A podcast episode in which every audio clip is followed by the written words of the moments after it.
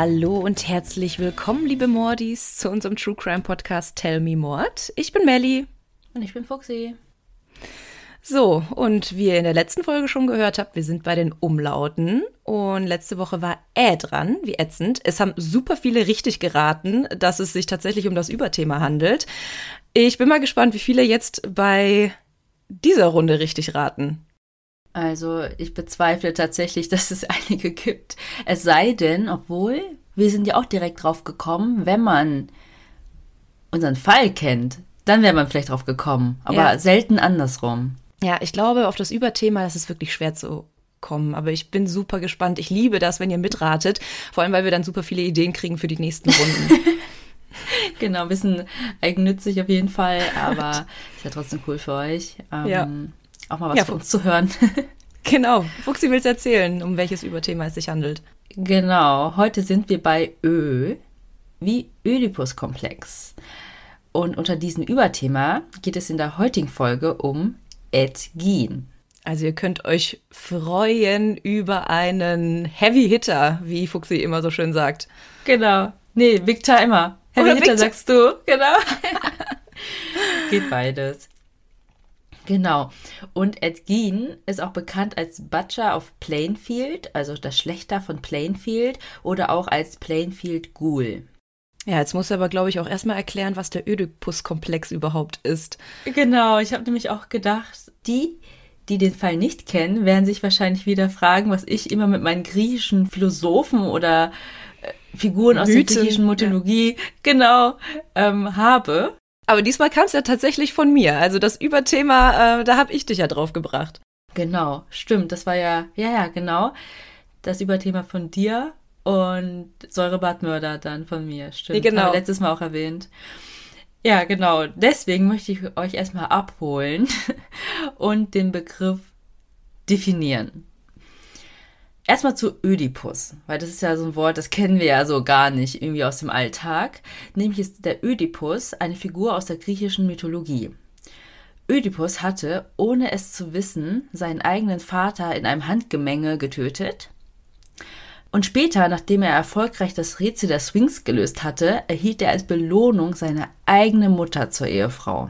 Aber er wusste das gar nicht, oder? Genau, auch ohne das zu wissen.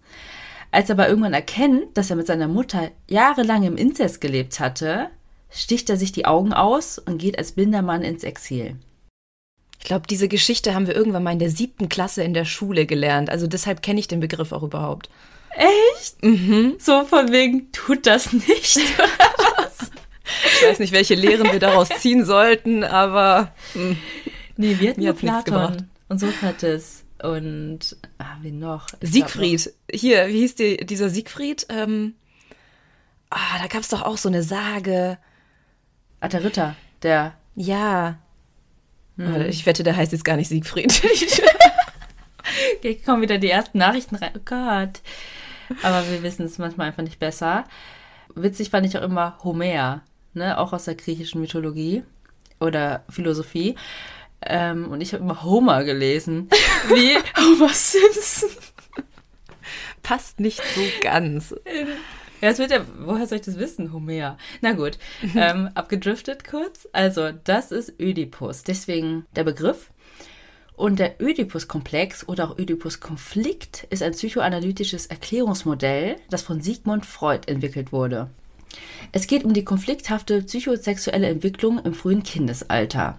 Nämlich hätten Kinder zwischen dem dritten und fünften Lebensjahr Inzestfantasien in Bezug auf das gegengeschlechtliche Elternteil und empfindet damit verbunden eine Rivalität gegenüber dem Elternteil des gleichen Geschlechts. Gleichzeitig aber hat das Kind auch Angst vor dessen Rache. Also nochmal vereinfacht gesagt am Beispiel eines kleinen Jungen. Ein Junge fühlt sich zu seiner Mutter auf sexuelle Art und Weise hingezogen und verabscheut aufgrund dessen den Vater, also den eigenen Vater, als Konkurrenten. Gleichzeitig hat er aber auch Angst vor dessen Rache, weil der Vater ist ja eigentlich mit der Mutter zusammen. Hm.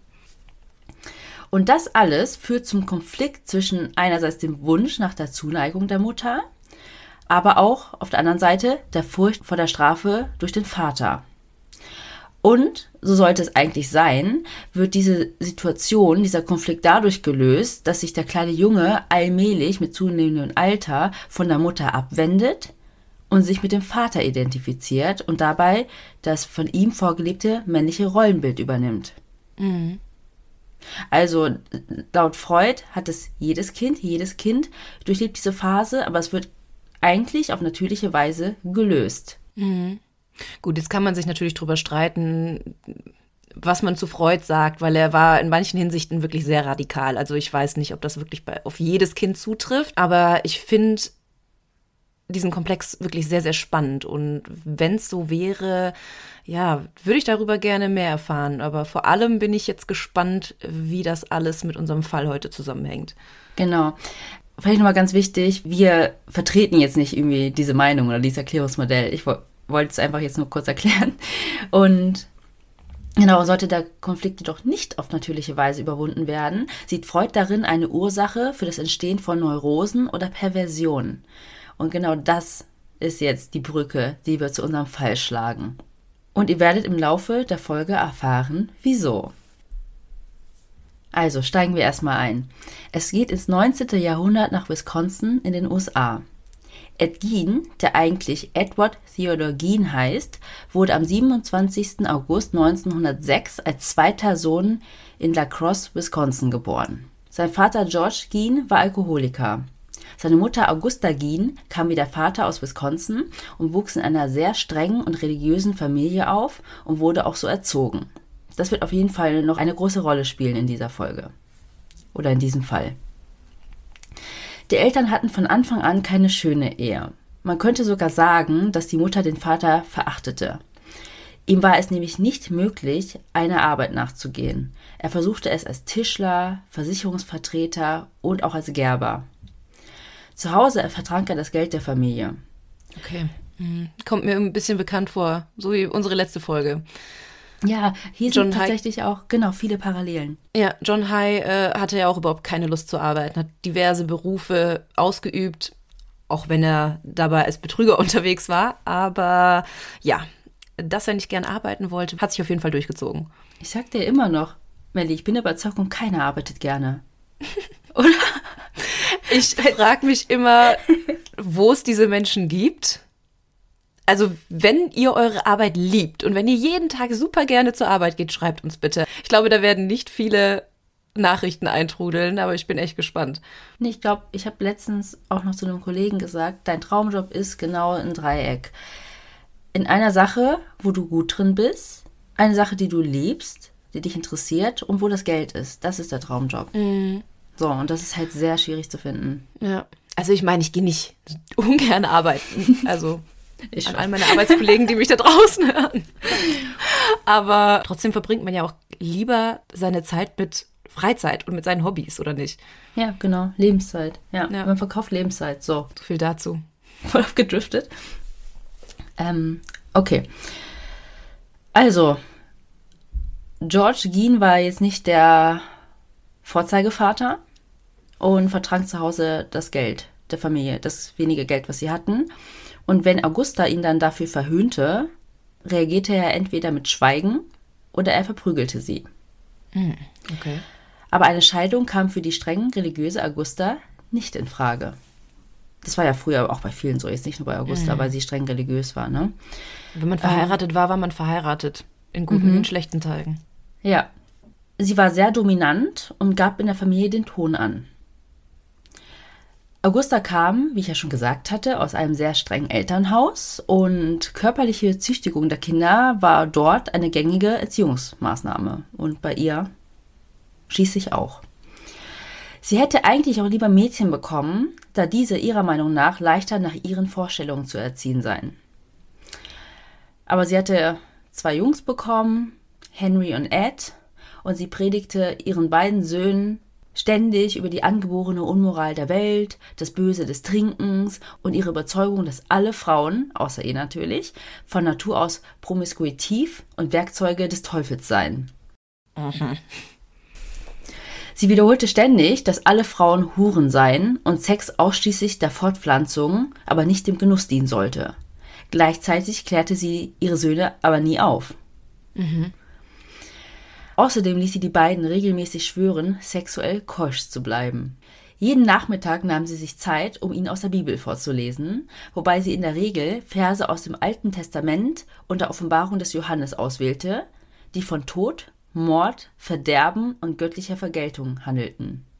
Hier sehe ich schon wieder eine Parallele zur letzten Folge. Ja, So dieses ultra-religiöse Gottesbild. fanatische auch schon. Ja. ja. Mhm. Also kurz gesagt, die Welt und vor allem die Menschheit war in ihren Augen einfach nur schlecht. Und Augusta, die ja den Ton angab in der Familie und auch gemerkt hat, ihr Mann kann einfach irgendwie kein Angestelltenverhältnis ausüben, entschied irgendwann, dass vielleicht ein eigenes Geschäft die Lösung sein könnte.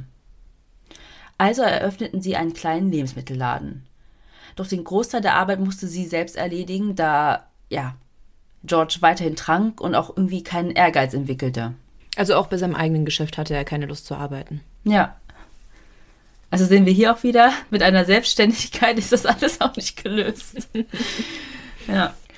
Nach ein paar Jahren, im Jahr 1914, da war Ed etwa acht Jahre alt, verließ die Familie Gien die Stadt und zog aufs Land, um, laut Augusta, den schlechten Einflüssen der Stadt zu entfliehen. Dort lebten sie dann isoliert auf einer 80 Hektar großen Farm in dem kleinen Städtchen Plainfield. Daher dann auch später sein Spitzname. Dieses Städtchen lag ebenfalls in Wisconsin, also die sind jetzt nicht total weit weggezogen, einfach nur aufs Land. Sie wohnten dort in einem zweistöckigen Farmhaus, hatten eine Scheune, einen Hühnerstall und einen kleinen Geräteschuppen. Die Farm war sehr abgeschieden, also die nächsten Nachbarn waren etwa ein Kilometer weit entfernt. Ach krass. Gut, aber das ist in den USA ja häufig so. Also da ist ja wirklich so viel Land. Ja, vor allem jetzt auf einer Farm dann auch, ne? Da hast du ja nicht so Haus an Haus. Also das hast du ja wenn dann in der Stadt. Gehört ja auch noch ein bisschen Feld dazu, ein paar Acker. Richtig. Ed und Henry verließen die Farm nur, um die Schule zu besuchen. Also da hätten wir auch schon wieder, wie bei John High, diese soziale Isolierung. Ja. Außerhalb der Schule verbrachte Ed die meiste Zeit auf der Farm und verrichtete dort Arbeit. Also half seinen Eltern. Laut seinen Lehrern und Mitschülern galt Ed als schüchtern, aber sie erinnerten sich auch an seine seltsamen Verhaltensweisen. Zum Beispiel lachte er manchmal einfach so aus dem Nichts. Also das finde ich auch super gruselig. Und sie sagen, das kam dann immer so ein bisschen so rüber, als ob er über seinen eigenen Witz lachen würde. Okay.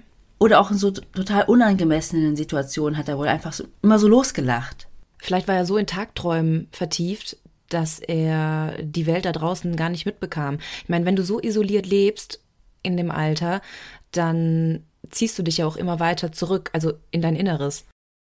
Ja, entweder das, aber ich denke auch, wenn du es nie lernst, von wegen, hey, wenn da jemand gerade was Trauriges erzählt, lachst du jetzt nicht. Das sind ja dann so Verhaltensweisen, die du ja in der Sozialisierung einfach mitbekommst.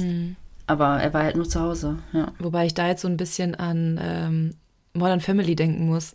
Claire lacht doch auch immer, wenn es um Tod geht. Jeder geht mit Trauer und Tod anders um. Ja. Oh Gott. Und wenn Ed versuchte, Freunde zu finden, also das ist ja trotzdem normal als kleiner Junge, ne? Und seine Mitschüler zu sich nach Hause einladen wollte, verhinderte Augusta das. Also sie wollte einfach keine anderen im Haus haben, denn es war ja jeder schlecht. Ja. Also es war jeder ein schlechter Einfluss für ihre Söhne.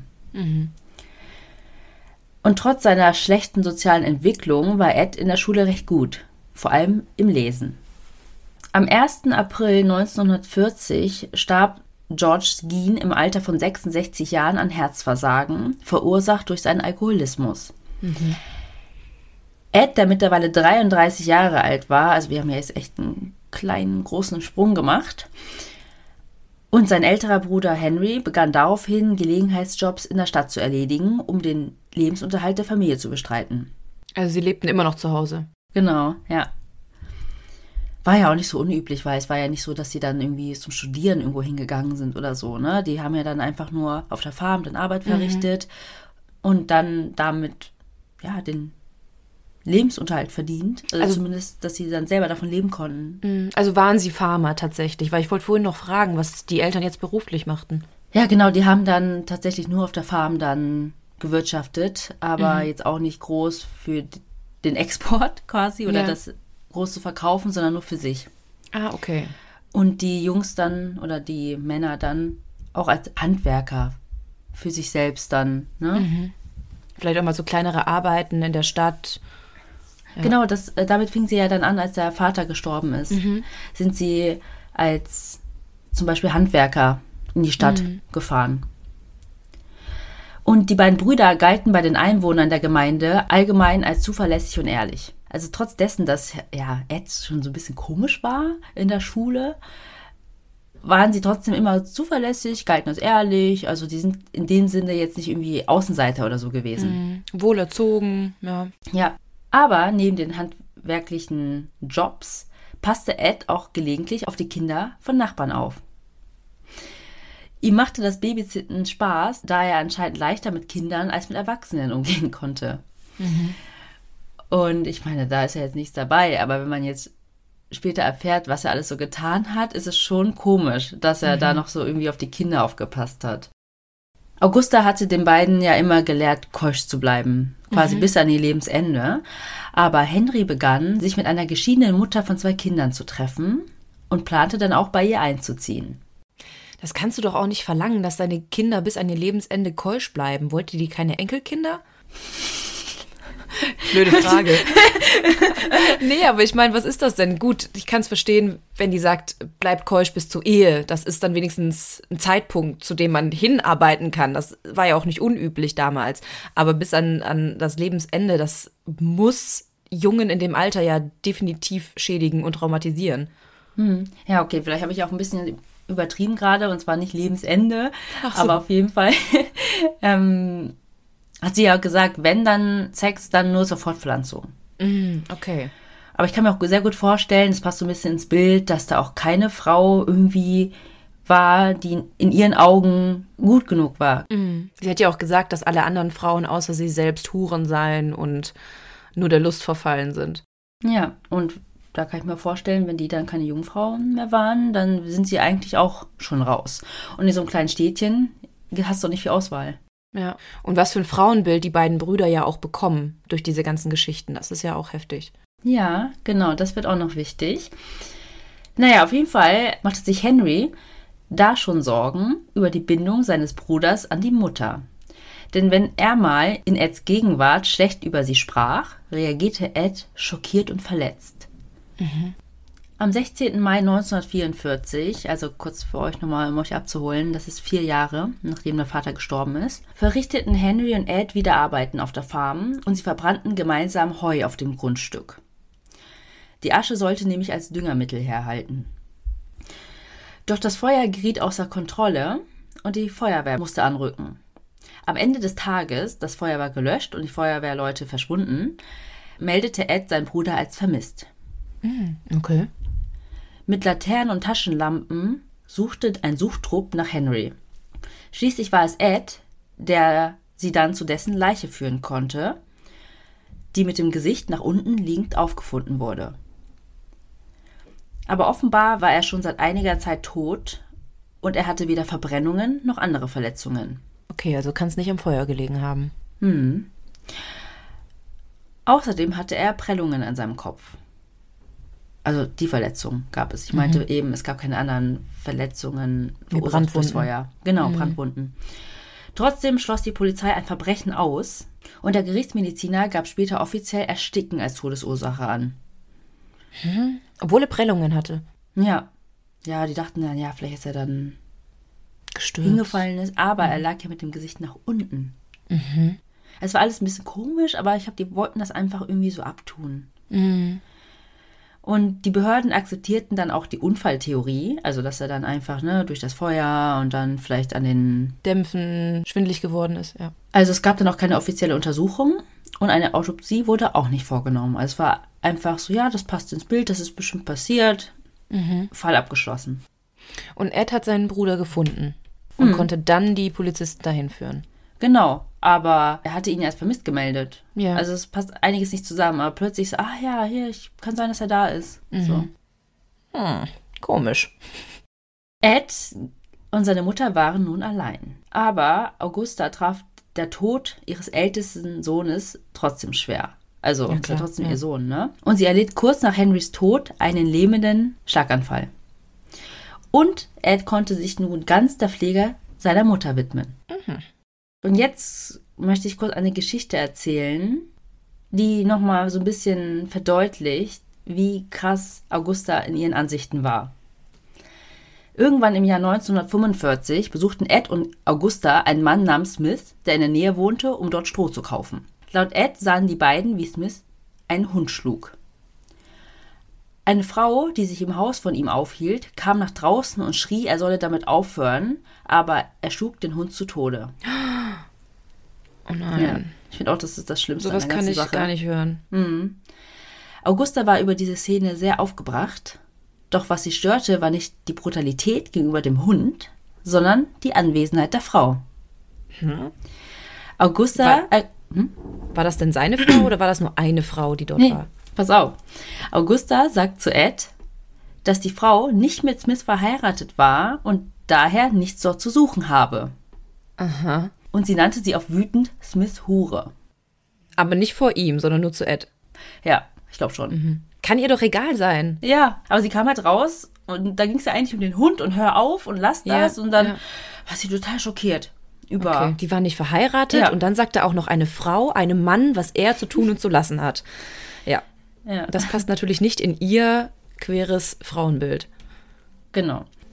So, aber das ja jetzt noch mal kurz als Einschub, wie krass Augusta in ihren Vorstellungen war. Bald nach dem ersten Schlaganfall erlitt sie einen zweiten und ihr Gesundheitszustand verschlechterte sich rapide. Sie erlaubte Ed, zu ihr ins Bett zu kriechen, als sie im Sterben lag, und er blieb die ganze Nacht über neben ihr, um zu beten, dass sie nicht stirbt und ihn in der Welt alleine lässt. Also es war dann wirklich so schlimm, dass sie dann auf dem Sterbebett lag. Ja. Und sie starb am 29. Dezember 1945 im Alter von 67 Jahren. Und Ed war nach ihrem Tod am Boden zerstört. Er hatte nämlich nun, so schreibt ein Biograf später, seine einzige Freundin und seine einzig wahre Liebe verloren. Und er war völlig allein auf der Welt. Das sind aber auch sehr viele Schicksalsschläge hintereinander. Ähm, also zuerst stirbt sein Vater, dann war er plötzlich mit seinem Bruder Familienoberhaupt, musste die Familie durchfüttern. Dann stirbt sein Bruder, wie wissen wir ja noch nicht, aber auf unerklärliche Weise, was, egal wie es passiert ist, wahrscheinlich auch ein Einschnitt in seinem Leben war. Und dann, wie du sagst, ist es eigentlich seine engste Bezugsperson nur noch, die er hat und die ist dann plötzlich auch weg. Ja, nee, auf jeden Fall. Also klar mit dem Wissen, was er jetzt alles später machen wird. Ich sage auf jeden Fall keine gute Person gewesen, aber jetzt auf jeden Fall diese Hard Facts. Also ich war auch am Boden zerstört. Also das Ja. reißt ja den Boden unter den Füßen weg. Ja, und zum Zeitpunkt des Todes der Mutter war Ed Gein 36 Jahre alt. Er behielt die Farm und verdiente weiterhin Geld mit Gelegenheitsjobs. Irgendwann zwischen 1946 und 1956 verkaufte er ein 32 Hektar großes Grundstück, das seinem Bruder gehört hatte. Die von seiner Mutter genutzten Räume in dem Farmhaus, darunter das Obergeschoss, die untere Stube und das Wohnzimmer, verschloss er mit Brettern. Ed wohnte von da an in einem kleinen Zimmer neben der Küche. Zu dieser Zeit begann er, sich für die Lektüre von Pulp-Magazinen und Abenteuergeschichten zu interessieren, insbesondere für solche, in denen es um Kannibalen oder Nazi-Gräueltaten ging. Zum Beispiel las er Geschichten über Ilse Koch. Kennst du sie? Mhm, sagt mir gar nichts. Ja. Sie wird auch die Hexe von Buchenwald genannt und sie war Ah, die. Frau eines KZ-Kommandanten Ja. und soll Häftlinge gequält haben und gefoltert haben. Hier Okay, Hexe vom Buchenwald habe ich tatsächlich mal gehört, aber ja, Ilse Koch sagt mir nichts. Krass, ja. Zum Beispiel soll sie auch einen Lampenschirm und Handschuhe aus menschlicher Haut besessen haben. Also er las dann diese Geschichten, also sie wurde ja auch dann später verurteilt. Ähm, was ist Geschichten, Berichte, also er hat sich sowas gerne durchgelesen. Ein True Crime Fan. ja. Ob er uns auch gemocht hätte? Na, ich äh, will von Entgehen nicht gemocht werden, glaube ich. Ja, stimmt. So, und das war jetzt natürlich ganz viel Geplänkel zur Vorgeschichte, aber das ist wichtig, um die Beziehung zu seiner Mutter zu verstehen. Mhm. Aber warum ist Ed Gein in der True Crime Welt so ein Name? Nicht, weil er womöglich Kyle und Abel mäßig seinen Bruder getötet hat, sondern dazu kommen wir jetzt. Zwölf Jahre nach dem Tod seiner Mutter, am Morgen des 16. November 1957, verschwand die 58-jährige Besitzerin eines Eisenwarenladens in Plainfield. Ihr Name war Bernice Warden. Den ganzen Tag über waren nur wenige Kunden in dem Geschäft. Und einige Anwohner sagen später, dass sie dies auf die Hirschjagdsaison zurückführen würden. Bernice Wardens Sohn, Deputy Sheriff Frank Warden, betrat den Laden gegen 17 Uhr und fand die offene Kasse und Blutflecken auf dem Boden vor. Mhm. Frank Warden erzählt, dass Ed Gein am Abend vor dem Verschwinden seiner Mutter in dem Geschäft gewesen war und am nächsten Morgen zurückkehren sollte, um eine Gallone Frostschutzmittel zu holen. Und man fand dann auch einen Kassenzettel für einen Liter Frostschutzmittel in der Kasse. Das war nämlich die letzte Quittung, die Bernice Warden am Morgen ihres Verschwindens ausstellte. Hm. Mhm. Deswegen war ja quasi Ed wahrscheinlich der Letzte, der sie gesehen hat, oder zumindest im Laden, und wurde deswegen noch am selben Abend verhaftet. Ach, direkt verhaftet, okay. Ich meine, er hätte ja auch nur Zeuge sein können. Ja, also zumindest wurde der dann aufs Revier mhm. abgeholt. Und daraufhin untersucht das Sheriff's Department auch die Farm von Ed Gein. So, und jetzt möchte ich schon mal eine Triggerwarnung aussprechen, denn was die Polizisten auf seiner Farm finden werden, ist nichts für schwache Nerven. Das ganze Farmhaus war mittlerweile in einem verwahrlosten Zustand, bis auf die Räume, die seine Mutter genutzt hatte. Das hatte ich ja schon erzählt, dass er diese mit Brettern verriegelt hatte. Mhm. Bei der Durchsuchung des Hauses fanden sie folgende Dinge vor. Ganze menschliche Knochen, ein Papierkorb aus menschlicher Haut, Stühle, die mit menschlicher Haut bezogen waren, Totenköpfe an seinen Bettpfosten. Oh Gott. Schalen aus menschlichen Schädeln, weibliche Schädel, zum Teil mit abgesägter Schädeldecke, ein Korsett aus einem weiblichen Torso, der von den Schultern bis zur Taille gehäutet wurde, eine Leggings aus menschlicher Beinhaut, Masken, die aus der Haut von Frauenköpfen hergestellt wurden, neun Vulven in einem Schuhkarton, ein Gürtel aus weiblichen menschlichen Brustwarzen, oh Gott, vier Nasen, also das wäre richtig random, ein Lippenpaar an einem Zugband für Fensterläden, was? Ein Lampenschirm aus der Haut eines menschlichen Gesichts, Fingernägel von weiblichen Fingern, und noch einen weiblichen Schädel in einer Schachtel. Oh mein Gott. Der hat ja eine komplette Inneneinrichtung aus menschlichen Körperteilen gebastelt. Und vor allem auch dieses, also, oh Gott, mir fehlen gerade einfach komplett die Worte. Du musst ja auch erstmal so kreativ sein. Mhm. Fashion Designer. Wie kommst du, ja, wie kommst du denn auf die Idee, aus Brustwarzen einen Gürtel zu machen? Ja definitiv. Okay. Ganz kurz, wir müssen jetzt, glaube ich, zurückspringen. Was ist passiert? Wer sind diese Leichenteile? Wer waren diese Menschen? Was hat Edgin die letzten zwölf Jahre gemacht? Ja, aber pass auf. Ich habe ja jetzt quasi von den ganzen Kleidungsstücken gesprochen, die man gefunden hat und auch ein bisschen hier Schalen, Geschirr etc. Interior. Aber sie waren ja eigentlich auf der Suche nach Bernice Warden. Ja, stimmt. Klar, und darum es ja eigentlich. Ja, genau. Und man fand ihren ganzen Kopf in einem Leinsack. Was? Sie war auch schon tot? Hm. Und auch ihr Herz in einer Plastiktüte vor dem Kachelofen. What the fuck? Und sie ist erst morgens verschwunden. Ja, genau. Krass. Deswegen durchsuchen die Polizisten natürlich auch den Rest des Grundstücks. Und sie fanden dann in dem Schuppen Bernice Wardens enthaupteten Körper kopfüber an den Beinen aufgehängt, mit einer Querstange an den Knöcheln und Seilen an den Handgelenken. Oh, mir läuft ein kalter Schauer über den Rücken. Der Torso war ausgeweidet Und die Polizisten sagen später, sie war wie ein Reh zugerichtet. Mhm. Ja, das ist auch so das Bild, was ich jetzt gerade vor Augen habe, wie bei einem Metzger, wenn da die Tiere ausbluten. Mhm. Später wird festgestellt, dass sie mit einer 22 Kaliber Pistole erschossen wurde und dass die Verstümmelungen nach ihrem Tod vorgenommen wurden. Also die Enthauptung. Ja, und auch die Ausweidung. Mhm. Bei seiner Befragung sagte Ed Gein den Ermittlern, dass er zwischen 1947 und 1952 etwa 40 nächtliche Besuche auf drei örtlichen Friedhöfen machte, um kürzlich begrabene Leichen zu exhumieren, während er sich in einem benommenen Zustand befand. Was heißt benommen? Hat er sich zugedröhnt oder? Ja, wie in so einer Trance. Also zumindest hat, wollte er damit sagen, dass er nicht ganz bei Sinn war. Mhm. Bei etwa 30 dieser Besuche, so sagt er, ist er dann plötzlich auf dem Friedhof aus dieser Benommenheit aufgewacht und ließ dann die Gräber unberührt und kehrte mit leeren Händen nach Hause zurück. Also er war schlafwandeln. Ja, so Friedhof. Ähnlich, genau. Aber bei den anderen zehn Gelegenheiten grub er die Gräber kürzlich begrabener Frauen mittleren Alters aus, von denen er glaubte, dass sie seiner Mutter ähnelten. Oh mein Gott.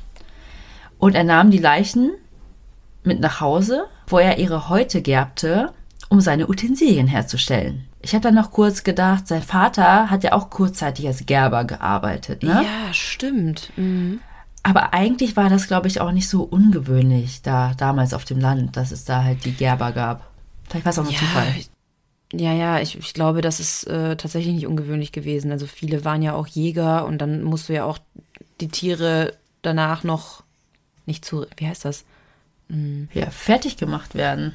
Ja, genau. Essen halt, ne? Ja, genau. Ja. Vorbereitet, zubereitet. Ja. ja, die Haut abgezogen, die wurden ja auch benutzt, Lammfelle oder weiß ich nicht. Also es ist ja, glaube ich, tatsächlich nicht unüblich gewesen, aber trotzdem, ich meine, warum hat er nach Frauen gesucht, die wie seine Mutter aussehen, wenn er dann die Leichen doch noch zurichtete, also verstümmelte?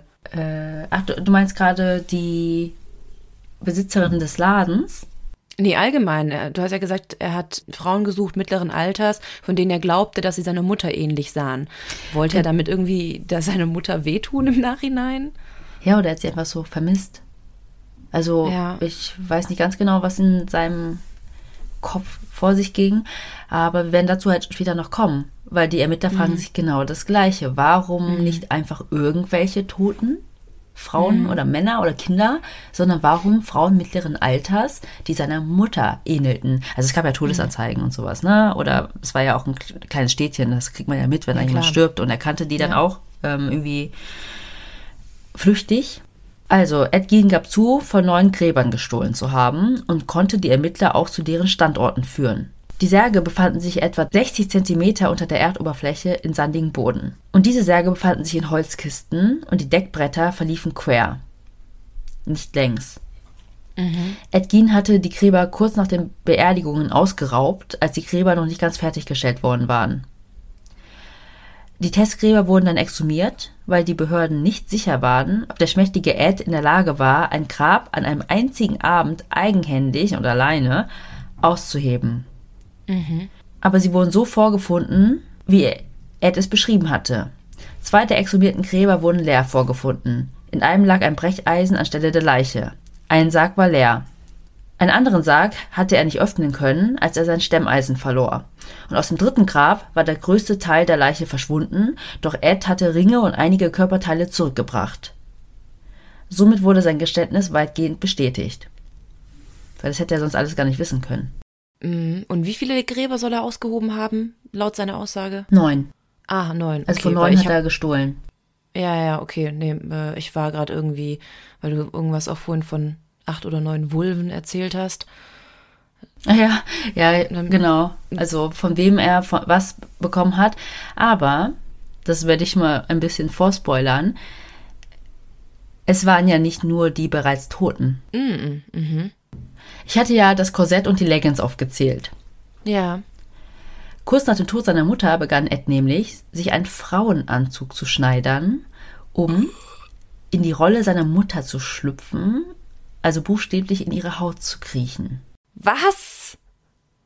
Also er wollte quasi seine Mutter sein, beziehungsweise oder er vermisste sie so sehr.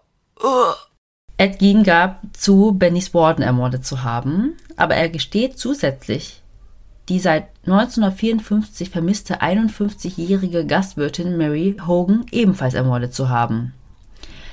Er sagte aber, dass er sich an keine Einzelheiten ihres Todes mehr erinnern könnte. Deswegen möchte ich noch mal ganz kurz erzählen, was mit ihr passiert war oder warum sie als mhm. vermisst galt. Nämlich war das im Jahr 1954, also drei Jahre vor dem Verschwinden von Bernice Warden. Und mhm. Ed war mittlerweile 39 Jahre alt, immer noch Junggeselle und sehr vom Tod seiner Mutter betroffen, sodass er viel Zeit an ihrem Grab verbrachte. Er begann jedoch auch, sich langsam unter Menschen zu mischen und besuchte die örtliche Kneipe Pine Grove Tavern, die von Mary Hogan geführt wurde. Er freundete sich mit der älteren Dame an, die rein äußerlich seiner Mutter ähnelte. Mhm. Aber von ihrem Lebensstil her war sie das Gegenteil von Augusta. Zum Beispiel war sie bereits zweimal geschieden, was für Augusta ja ein No-Go no gewesen wäre. Mhm. Ed, so unsicher und unerfahren wie er war, konnte nicht akzeptieren, dass Mary Hogan nicht nur mit ihm, sondern auch mit anderen Männern flirtete. Mhm. Ja, war für ihn natürlich auch ein komplett falsches Frauenbild. Ja. So erschoss er sie am 8. Dezember 1954 in ihrer Bar. Die Leiche beförderte er dann in seinem Auto zu sich nach Hause. Und ich hatte nämlich in meiner Aufzählung gesagt, dass ja in einer Schachtel ein weiblicher Schädel gefunden wurde. Und das ja. war ihr Schädel. Oh. Ja, er bekannte sich halt zu den zwei Morden und wie du auch richtig vermutet hast, oder was ist richtig, dir sofort der Gedanke kam, hä, warum Frauen, die seiner Mutter ähnelten, das haben die Ermittler halt auch gedacht. Was hat er ja. mit diesen Leichen noch gemacht, bis auf ja. sich damit irgendwas zu schneidern oder irgendwelche Home-Accessoires zu basteln?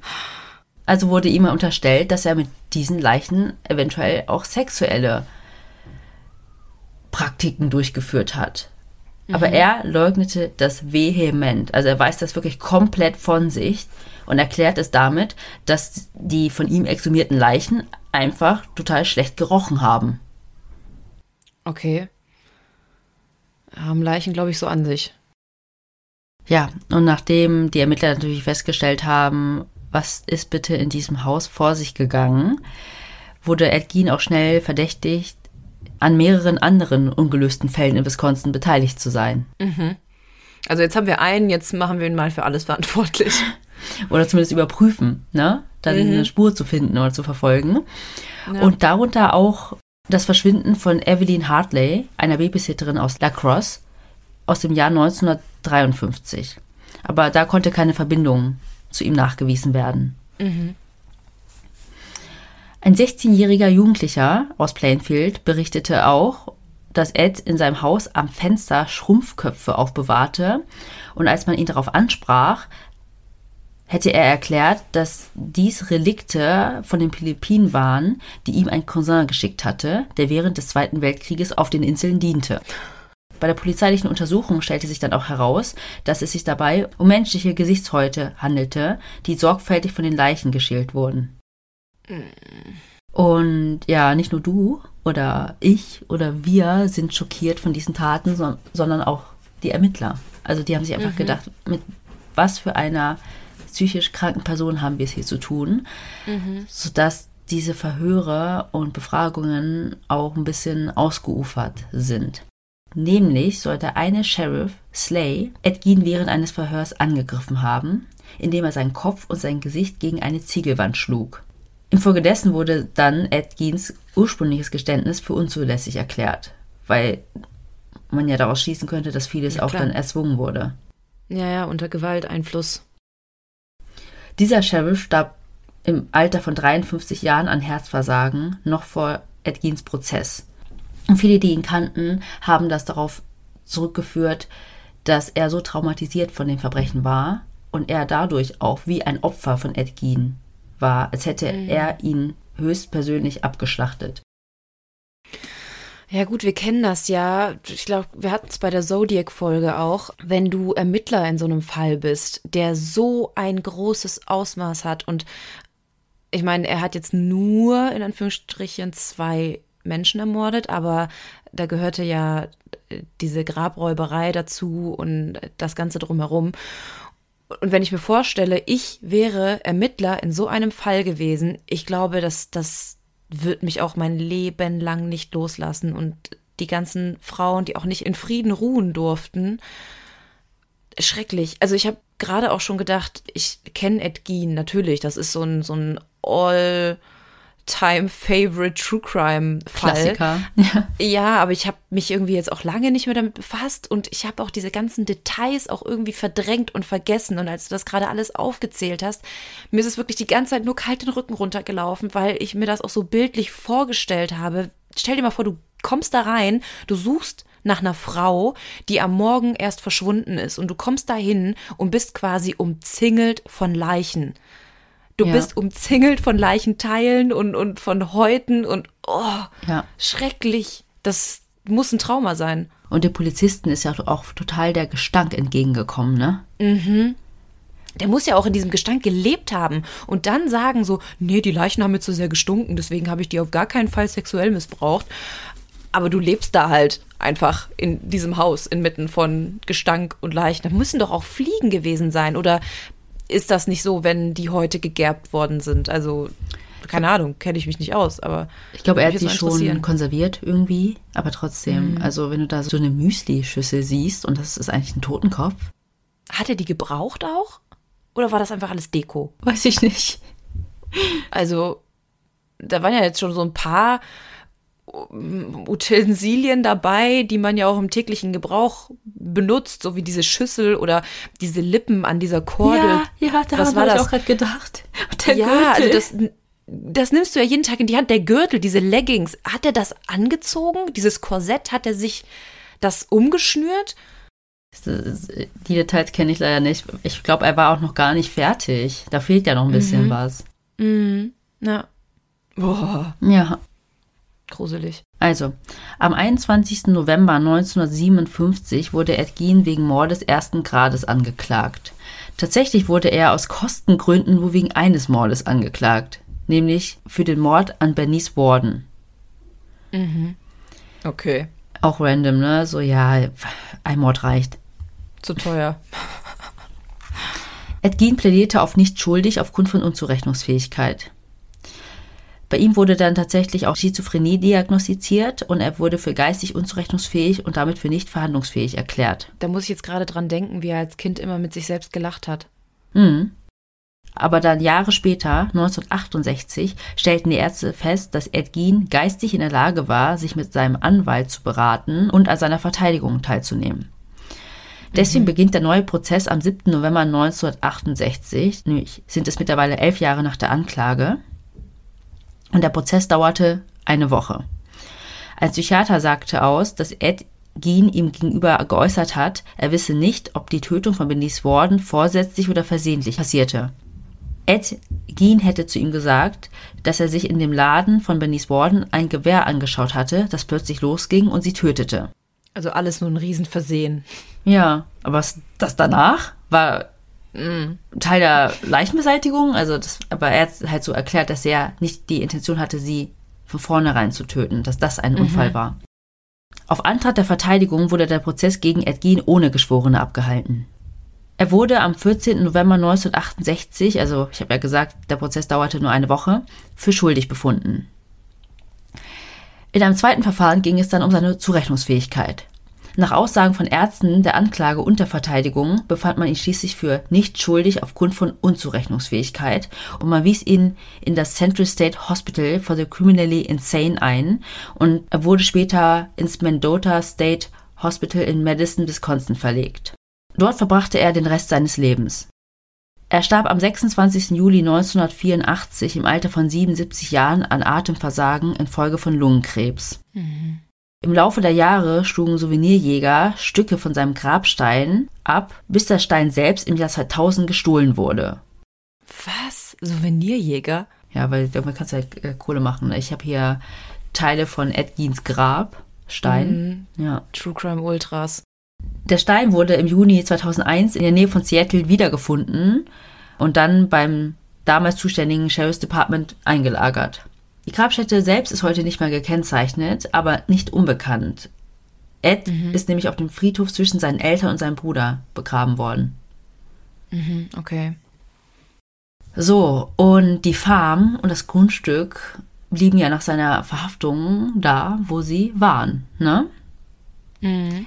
Und das Haus der Geens und das 80 Hektar große Grundstück wurde damals auf 4.700 Dollar geschätzt. Das entspricht heute 42.000 Dollar. Sein Haus, das umliegende Land und auch seine Besitztümer sollten am 30. März 1958 versteigert werden, weil man natürlich dachte, das könnte eine total gute Touristenattraktion werden. Das ist ja auch wie dieses hier, was war das? Ähm, dieses Museum, da wo auch Dies- das Gesicht vom Vampir Peter Kürten, war das nicht Ach ja. Ausgestellt ja, wurde? doch. Ja, genau. Mhm. Weil es einfach Leute gibt, die sich das gerne anschauen oder so Folter, ähm, Werkzeuge und Stühle und solche Sachen. Mhm, mhm. Aber zur Versteigerung kam es nicht, weil zehn Tage vorher das Haus durch ein Feuer zerstört wurde. Was? Mhm. Okay. Es wurde Brandstiftung vermutet, aber die Brandursache wurde nie offiziell festgestellt. Ich meine, kann ja eigentlich nur Brandstiftung sein. Also was sollte denn da in so einem verlassenen Haus ansonsten an- einfach so anfangen zu brennen? Ja, irgendwie wurde auch vermutet, dass irgendwer in der Nähe der Müll verbrannt hat oder so und dann vielleicht auch wieder Ach das so. Feuer außer Kontrolle geraten ja. ist. Ja. Stimmt, so wie bei dem Heu damals. Ja.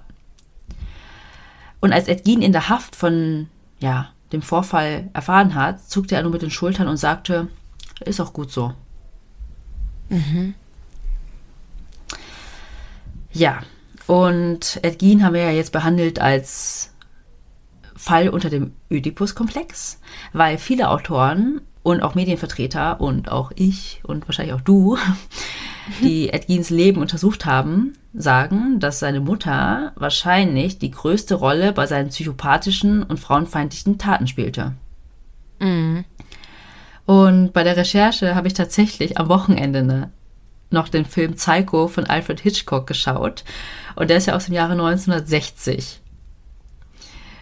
Also das fand ich eh nochmal so cool, ne? Also schwarz-weiß. Also hätte ich mir denken können, aber ich war trotzdem irgendwie überrascht, als ich den dann angemacht habe. Nämlich ist die Hauptfigur Norman Bates von Ed Gein inspiriert. Ja, da musste ich nämlich auch dran denken. Mhm. Und da spielte die Mutter ja auch eine Rolle. Ja. Und falls ihr jetzt nicht wisst, welchen Film wir meinen, ihr kennt bestimmt alle diese Szene in der Dusche mit dieser krassen Musik, wo dann jemand mit dem Messer den Duschvorhang wegreißt und dann auf Oh. die Frau einsticht. Ja. Ansonsten guckt euch den Film einfach an. Genau. So sehenswert. Ist auf jeden Fall einer der, weiß ich, jetzt auch All-Time-Klassiker, also genauso Ja. wie Der Pate oder ja, Ja. tausend andere Filme. Aber ist nicht tatsächlich sogar Texas Chainsaw Massacre daran angelehnt, Ja. beziehungsweise irgendwie inspiriert? Genau, nämlich die Figur von Leatherface. Mhm. basiert auf Ed Gein oder ist halt davon inspiriert.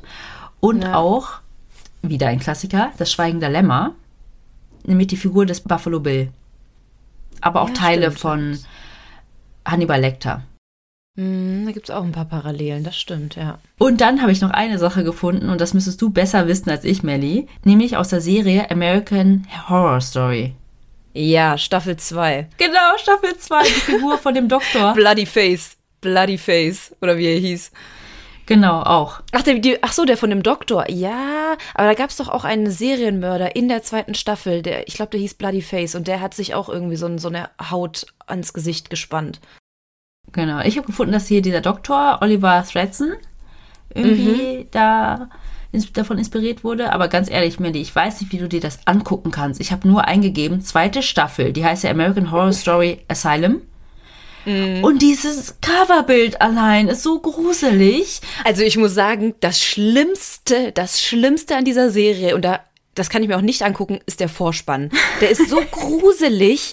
Ich war, also, da hauen die schon richtig rein. Die Serie an sich ist nicht so creepy, aber die behandelt halt ganz viele gruselige, gesellschaftskritische äh, Themen und ähm, ich finde das einfach so geil, weil das auch mit der Vergangenheit so ein bisschen spielt und jede Staffel ja trotzdem irgendwie miteinander zusammenhängt. Also jeder, der Fan ist von AHS, weiß das. Ähm, aber es gibt auch ganz viele, die finden es einfach nur super absurd und können sich das nicht angucken.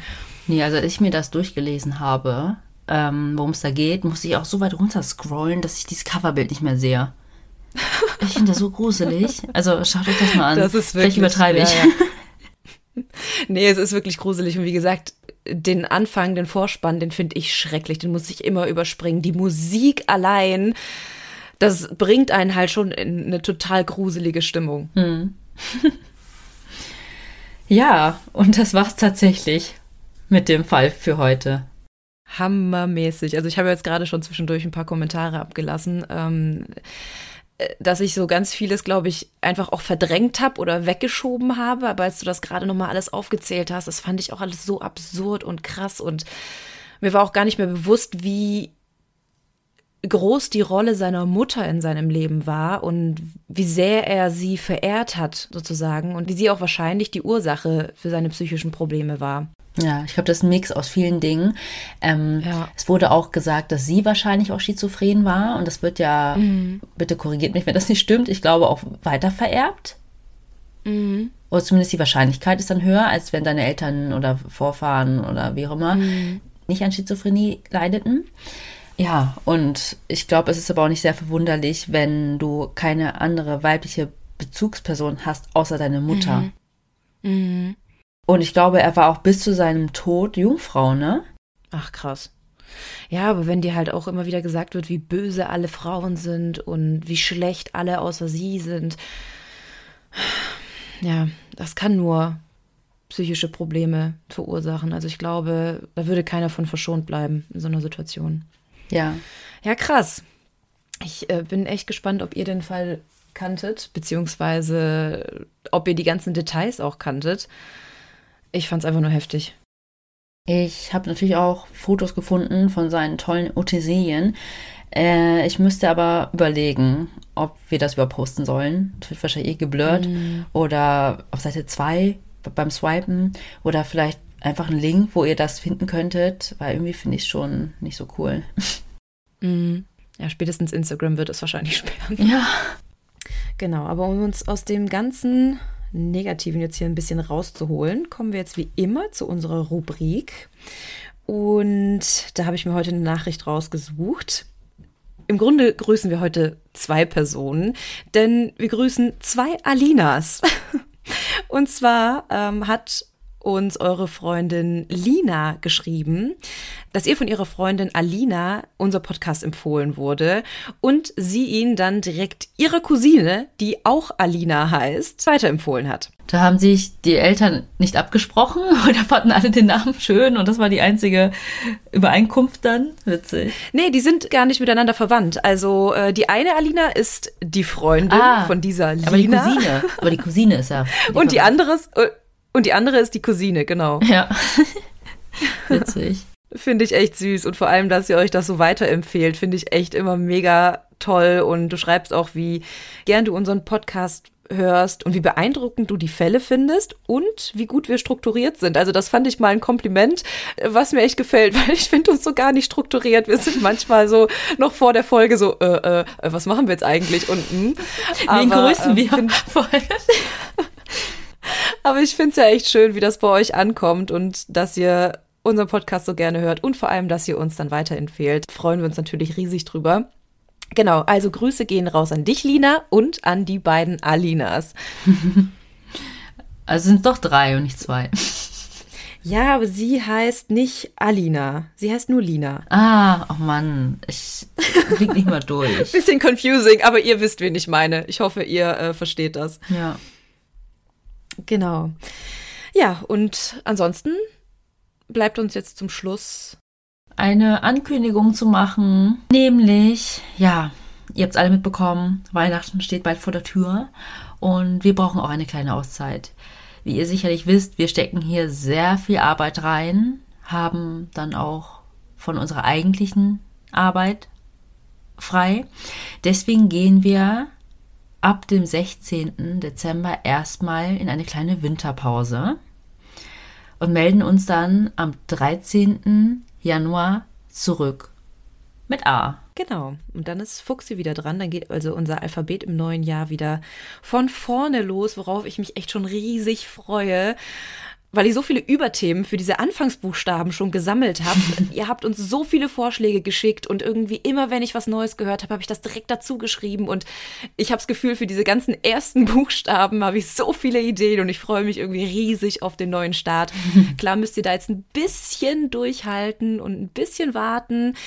Ihr kennt uns mittlerweile ein bisschen. Vielleicht wartet ja in der Zwischenzeit auch eine kleine Folge auf euch, aber wir wollen jetzt nicht so viel anteasen. Ähm, mal gucken, vielleicht sind wir auch einfach so voll mit Plätzchen, dass wir gar keine Zeit zum Aufnehmen haben. Aber ja. Genau. Aber ihr könnt die Zeit auch überbrücken, indem ihr vielleicht mal bei Podimo reinschaut da gibt es nämlich ganz viele andere Podcasts auch, die es woanders nicht gibt, auch so True Crime. Also hört da gerne mal rein.